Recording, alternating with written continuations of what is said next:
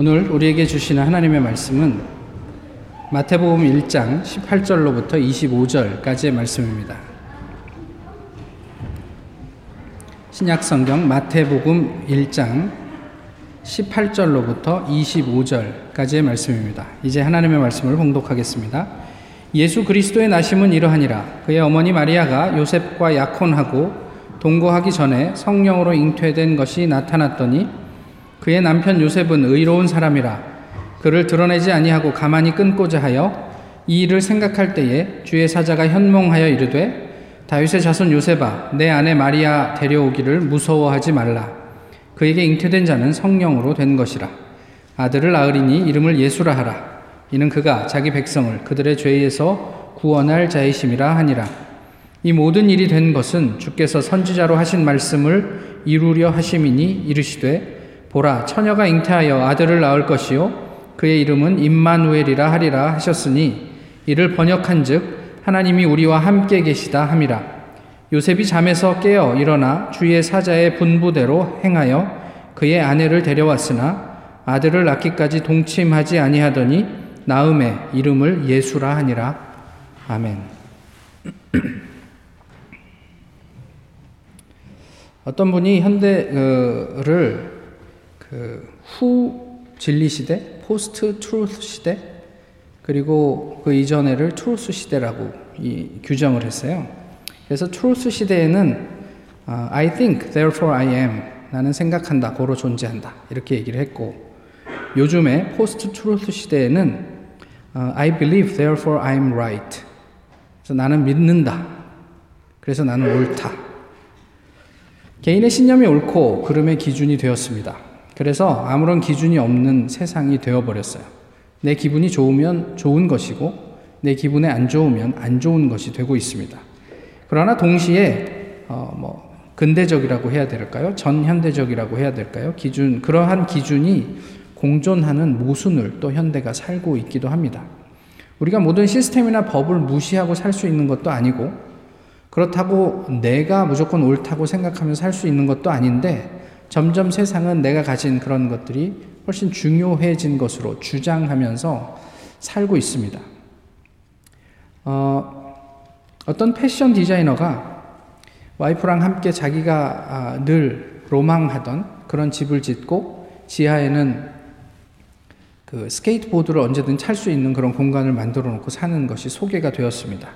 그가 이런 말을 했죠. 로망을 현실로 만드는 방법은 행복을 미루지 않는 것이다. 그런데 같이 소개된 IT 기업의 임원 한 사람은 집을 하나 더 얻었어요. 그래서 아파트 하나를 더 얻어서 방마다 자기가 꿈에 그리던 그런 어떤 것들을 꾸며놓는 거죠. 하나는 CD가 가득한 방, 그리고 LP판이 가득한 방, 그리고 만화책으로 채워진 방. 재정적으로 지원이 돼야 아파트를 하나 더 얻든 말든 하겠지만, 어쨌든 그 안에서 자기는 사람들을 만나고 또 이게 소문을 타면서 한번 방문해도 되겠느냐는 손님들이 생겨나고, 그래서 그들과 교제하면서 자기 나름대로 행복한 생활을 하고 있다고 얘기를 합니다. 그는 또한 이렇게 얘기하죠. 언젠가 돈을 많이 벌어서 그림 같은 집을 짓고 행복하게 살리라 하는 일은 평생 오지 않죠. 그러니까 자기가 하고 싶은 일을 지금 해라. 이제 이런 이야기이기도 합니다. 지금 그들의 모습은 다른 사람들에 비해서 행복해 보이기도 합니다. 그리고 주변의 사람들의 부러움을 사기도 합니다. 행복을 위해서 많이 고민하고 결국은 나를 위해서 뭔가 투자를 하고 합니다. 그런데 그게 얼마나 갈까 싶어요.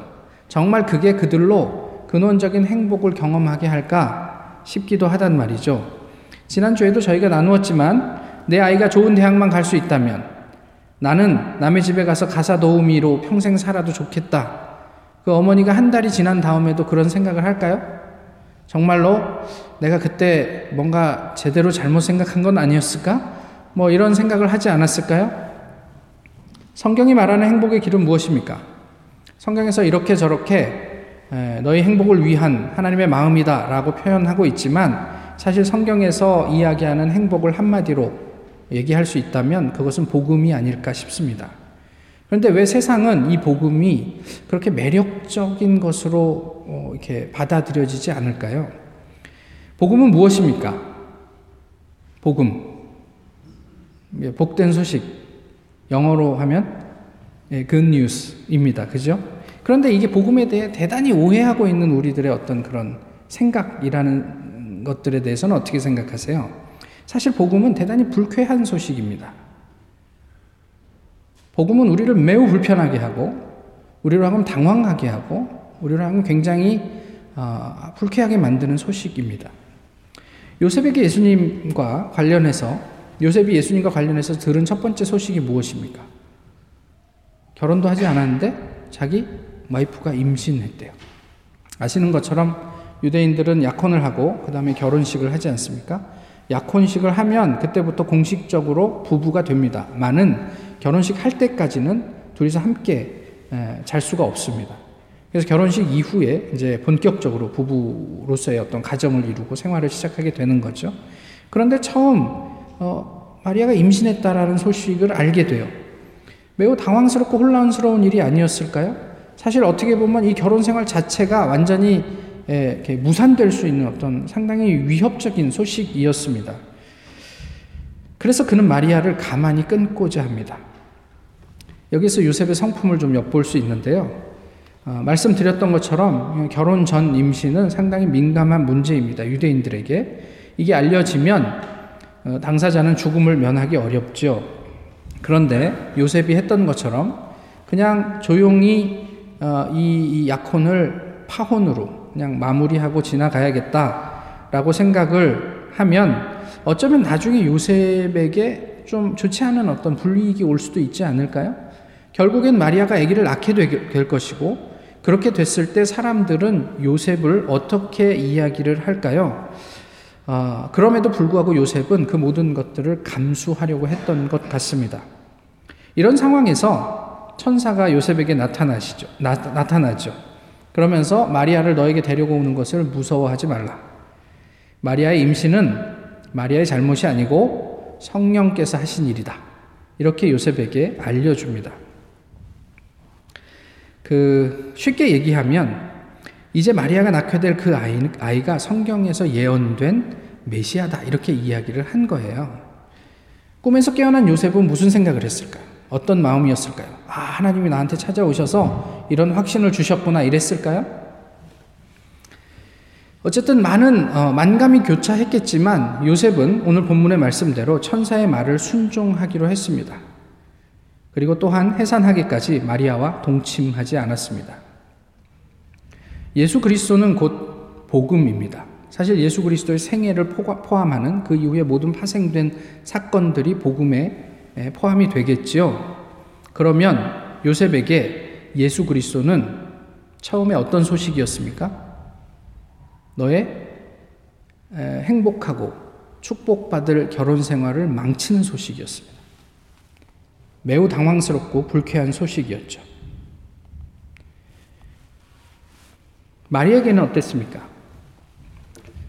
통상 유대인들은 당시에 13살에서 16살 정도 사이에 정혼을 하고 결혼을 했습니다. 그러면 15살 내외의 이 여자아이에게 예수님의 그 임신 소식은 어떤 의미로 받아들여졌을까요? 목숨을 걸어야 할 위중하고 당황스럽고 매우 불편한 소식으로 전해지지 않았을까요? 당시 정혼한 처녀가 임신을 했다는 것은 곧 간음에 해당하는 것이고, 간음에 해당하는 것은 유대인에게 있어서는 그 자리에서 돌에 맞아서 죽어도 항변할 수 없는 그런 죄에 해당하는 것이었죠. 말씀드렸듯이 15세 전후의 소녀에게 이것은 얼마나 두렵고 떨리는 일이었을까요? 그러나 그는 아주 특심한 신앙심으로 그것을 이겨냈다? 인간인데요. 예수님도 십자가 앞에서 이 잔을 내게서 옮겨주십시오라고 기도할 수 있으셨는데, 이 15세의 소녀가 얼만큼 신앙이 열정이 있고 특심했으면 예수님보다 더 좋았을 거라고 기대하십니까? 마리아에게 예수님은 목숨을 걸어야 할 만큼, 목숨을 위협할 만큼 위험한 소식이었습니다. 누가 예수 그리스도, 곧 복음을 기쁜 소식, 복된 소식이라고 했습니까?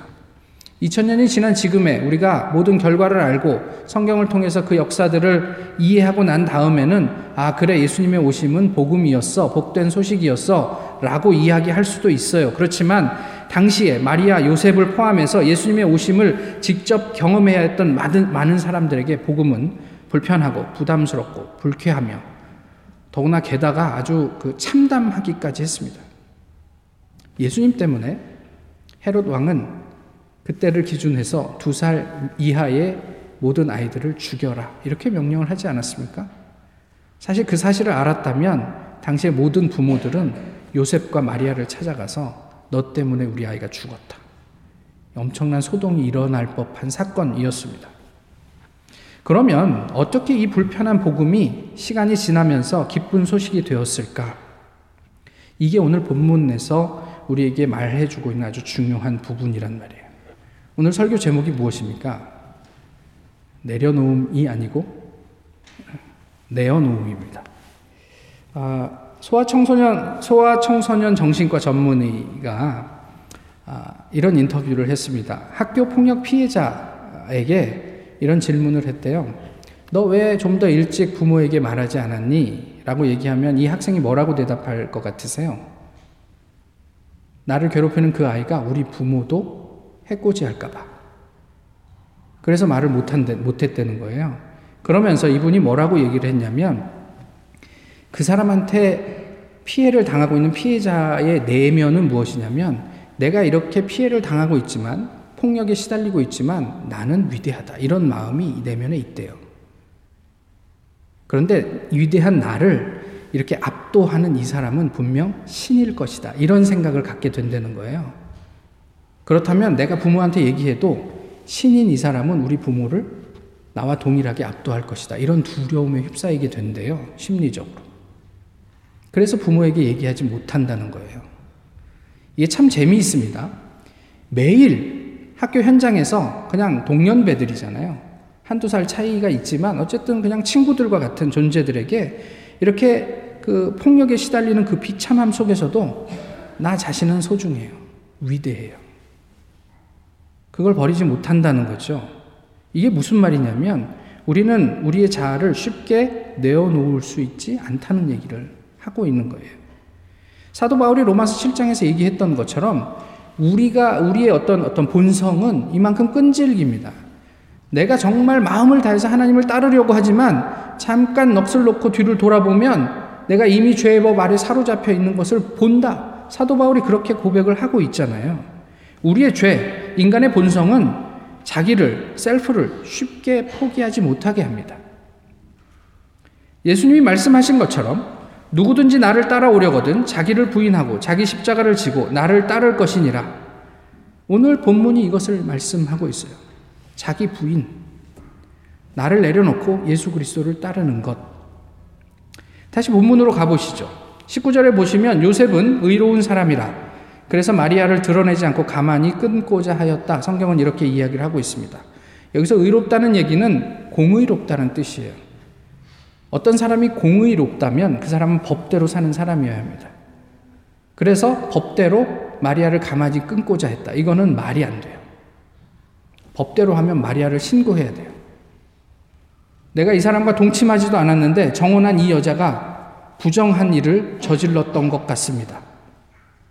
그런데 요셉은 의로운 사람이라 마리아를 가만히 끊고자 했다. 성경은 이렇게 얘기하고 있죠. 이건 의로운 사람과는 잘 맞지 않아요. 어쨌든 간에 요셉은 그럼에도 불구하고 마리아에게 면죄부를 주려고 합니다. 다시 생각해 보시죠. 마리아가 천사를 만나고 수태고지를 들었을 때 주의 여종이오니 주의 뜻대로 내게 이루어지이다 라고 고백한 이후에 요셉에게 가서 이 말을 했을까요? 안 했을까요? 내가 임신한 사실이 있어요. 요셉에게 가서 그 얘기를 안 하면 어떻게 돼요? 죽을 수 있어요. 요셉에게 안 했겠습니까? 약혼한 사이인데? 설득하지 않았을까요? 내가 내 잘못이 아니고 성령께서 이렇게 하신 일이야. 그러나 요셉은 믿을 수가 없었어요. 그래서 그냥 조용히 파혼하려고 했던 거죠. 이런 요셉을 위해서 하나님은 당신의 사자를 보내셨습니다. 꿈을 아무리 생생하게 꿨다고 한들 꿈에서 깨어났는데 요셉은 그걸 쉽게 믿을 수 있었을까요? 딸을 가지신 부모님들, 아무리 성량이 좋다지만 어느 날 갑자기 딸이 와갖고 엄마, 어제 내가 하나님을 배웠는데 내가 성령으로 임신했대. 그럼 그걸 믿으실 수 있겠어요? 요셉은 어땠을까요? 그러나 요셉은 오늘 본문대로 분부대로 행하여 마리아와 함께했다, 이렇게 이야기를 하고 있습니다. 만약에 요셉이 자신의 이성을 중요하게 여기고 자신의 신념을 중요하게 여겨서 자기를 하나님의 역사에 내어놓지 못했다면 우리에게 기쁜 소식으로서의 복음은 없었을지도 모릅니다. 마리아의 죽음으로 말이죠. 어린 남녀, 젊은 청년이 감당하기에 버거웠을 그 불편함과 불쾌함을 이기고 예수 그리스도가 복된 소식이 될 수 있었던 것은 이들의 내어놓음 때문이었습니다. 요셉과 마리아는 의심과 당혹스러움을 감수하고 자신의 내면을, 자신의 삶을, 자신의 행복한 결혼 생활을 하나님께 내어드렸습니다. 저희가 통상 그 마리아가 그 예수님을 낳는 그 장면을, 마구간에서 예수님을 낳는 장면을 안타깝게 이야기를 하고 좀 이렇게 부정적으로 이야기를 하죠. 여관 주인 입장에서 어떻게 이렇게 그 해산이 임박한 이 여인을 외면할 수 있었을까? 그래서 찾다 찾을 수 없어서 마구간에서 아이를 낳아야 했을까? 여기 계신 분들 중에 어느 호텔에 들어가 있는데 방이 없어요. 근데 급하게 안내 방송이 나옵니다. 아니, 요즘 같으면 병원을 가야겠지만 해산이 임박한 산모가 있는데 방이 필요합니다. 그러면 양보해 주실 수 없겠어요? 그 여관에 투숙해 있는 사람들의 이기심은 말로 할 수 없지만 또 여관 주인의 입장에서는 자기 방이라도 내어줄 수 없었을까요? 그런데 어떻게 밀려 하다 안 돼서 그래서 찾은 곳이 마구간이 되었느냐 하는 거죠. 그런데 사실 마구간을 내어놓은 그 한 사람이 저는 궁금합니다. 누군가의 집이었을 거 아니에요. 여관의 마구간이든 어쨌든 그 한 사람이 궁금한 거예요. 어쩌면 이것이 우리의 수준을 대변하고 있는 것은 아닌가 싶어요. 무슨 이야기냐면 나에게 최고의 것은 좀 그래요. 그렇지만 내가 크리스찬인데 부담은 돼요. 아니, 크리스찬 이전에 인간으로서 부담은 돼요. 와, 저렇게 급박한 산모를 내가 외면해도 되나? 그래서 기껏 내놓는다는 게 우리 마구간이라도 괜찮다면 들어오십시오 라고 이야기를 하는 거예요. 물론 거기에서 아이를 낳을 수 있는 여러 가지 편의를 이 여관 주인은 제공해야 했겠죠. 그 정도의 수준이란 말이에요, 우리가. 그런데 또 다른 측면에서 베들레헴은 사실 굉장히 시골입니다. 누구도 거기에서 선지자가 나올 거라고 상상도 하지 않을 만큼 아주 깡촌이에요. 근데 그 시골에서 몇 년에 한 번 있을까 말까 한 대목이에요. 많은 사람들이 호적을 등록하기 위해서 베들레헴으로 몰려왔어요. 여관 주인 입장에서 이 대목을 쉽게 포기할 수 있었을까요? 그나마 산모에 대한 최소한의 호의라도 이만큼이라도 내어놓음이 결국 복된 소식이 가능하게 한 것은 아닌가라는 생각을 해보게 됩니다. 하나님의 입장에서 좀 보면요, 우리의 아주 정말 비참하기 짝이 없는 내어드림, 부족하기 짝이 없는 내어드림, 어쨌든 그런 한 사람의 어떤 희생, 헌신, 이 내어놓음을 복음의 징검다리로 사용하셨더라는 거죠. 길바닥에서 얘기가 나올 수도 있었어요. 근데 어쨌든 하나님께서는 그렇게 그 마구간을 사용하셨습니다. 다시 19절로 가서 보시면 그의 남편 요셉은 그를 드러내지 않고 가만히 끊고자 하여 라고 해도 문맥에는 아무 지장이 없습니다. 그럼에도 불구하고 19절에 왜 하나님께서는 요셉은 의로운 사람이라 그를 가만히 끊고자 하여 라고 하면서 그 요셉이 의로운 사람이라는 것을 덧붙였을까요? 여기서 의롭다는 뜻은 이런 의미로도 해석을 합니다. 하나님의 법에 순종하는. 그러면 다시 이야기해보면 이 19절을 통해서 요셉이 하나님의 법에 순종하는 사람이라는 것을 보여주고 싶었어요. 그리고 그 하나님의 법에 순종하는 요셉이기 때문에 마리아를 가만히 끊으려고 했다라는 것이에요. 성경이 얘기하고 싶은 바는. 무슨 얘기냐면 하나님의 뜻에 순종하는, 그래서 하나님의 공의는 필연적으로 사랑을 전제하고 있다라는 얘기를 하는 거예요.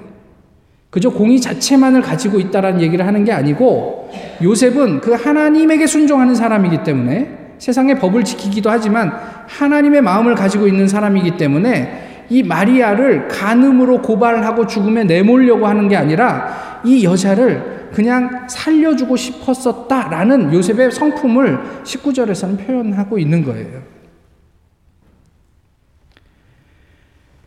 하나님의 법에 순종하는 요셉은 마리아의 생명을 포기할 수 없었습니다. 그래서 가만히 끊고자 했던 것이죠. 하나님의 법에 순종하는 요셉은 천사를 만난 후 여전히 혼란스럽지만 그의 아내 마리아를 데려올 수 있었던 것입니다. 하나님의 공의는 필연적으로 사랑을 포함합니다. 이 두 청년의 내어놓음이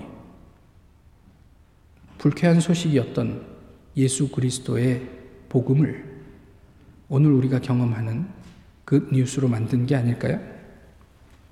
그 하나님의 사랑이 독생자 예수를 내어놓게 했습니다. 예수 그리스도의 자기 부인, 자기를 내어놓음이 우리에게 복된 소식이 되었습니다. 우리를 통해 우리 주변에 예수 그리스도가 기쁜 소식이 될 수 있을까요? 우리는 무엇을 내어놓을 수 있을까요? 우리 주님의 교회를 통해서 복음이 그야말로 굿뉴스로 이 타운에 전해지고 목격될 수 있을까요? 우리 교회는 하나님 앞에 무엇을 내어놓을 수 있을까요? 기도하겠습니다. 귀하신 주님, 오늘도 주님 앞에 서게 하심을 감사합니다. 주님 오심을 기뻐하고 또 감사하는 계절에 주님께서 우리에게 어떻게 오셨는지를 돌아봅니다. 모쪼록 저희가 주님 앞에서 우리의 자아를 내어놓음으로 주님의 이 땅에 오심이 그야말로 복된 소식, 기쁜 소식이 될 수 있게 하옵소서. 주님과 더불어 동역하며 우리의 자신을 쳐서 주님의 법에 복종시키는 그런 주님의 백성들 되도록 주께서 인도해 주시옵소서. 예수 그리스도의 이름으로 기도하옵나이다. 아멘. 다 같이 찬송가 122장 함께 부르시겠습니다.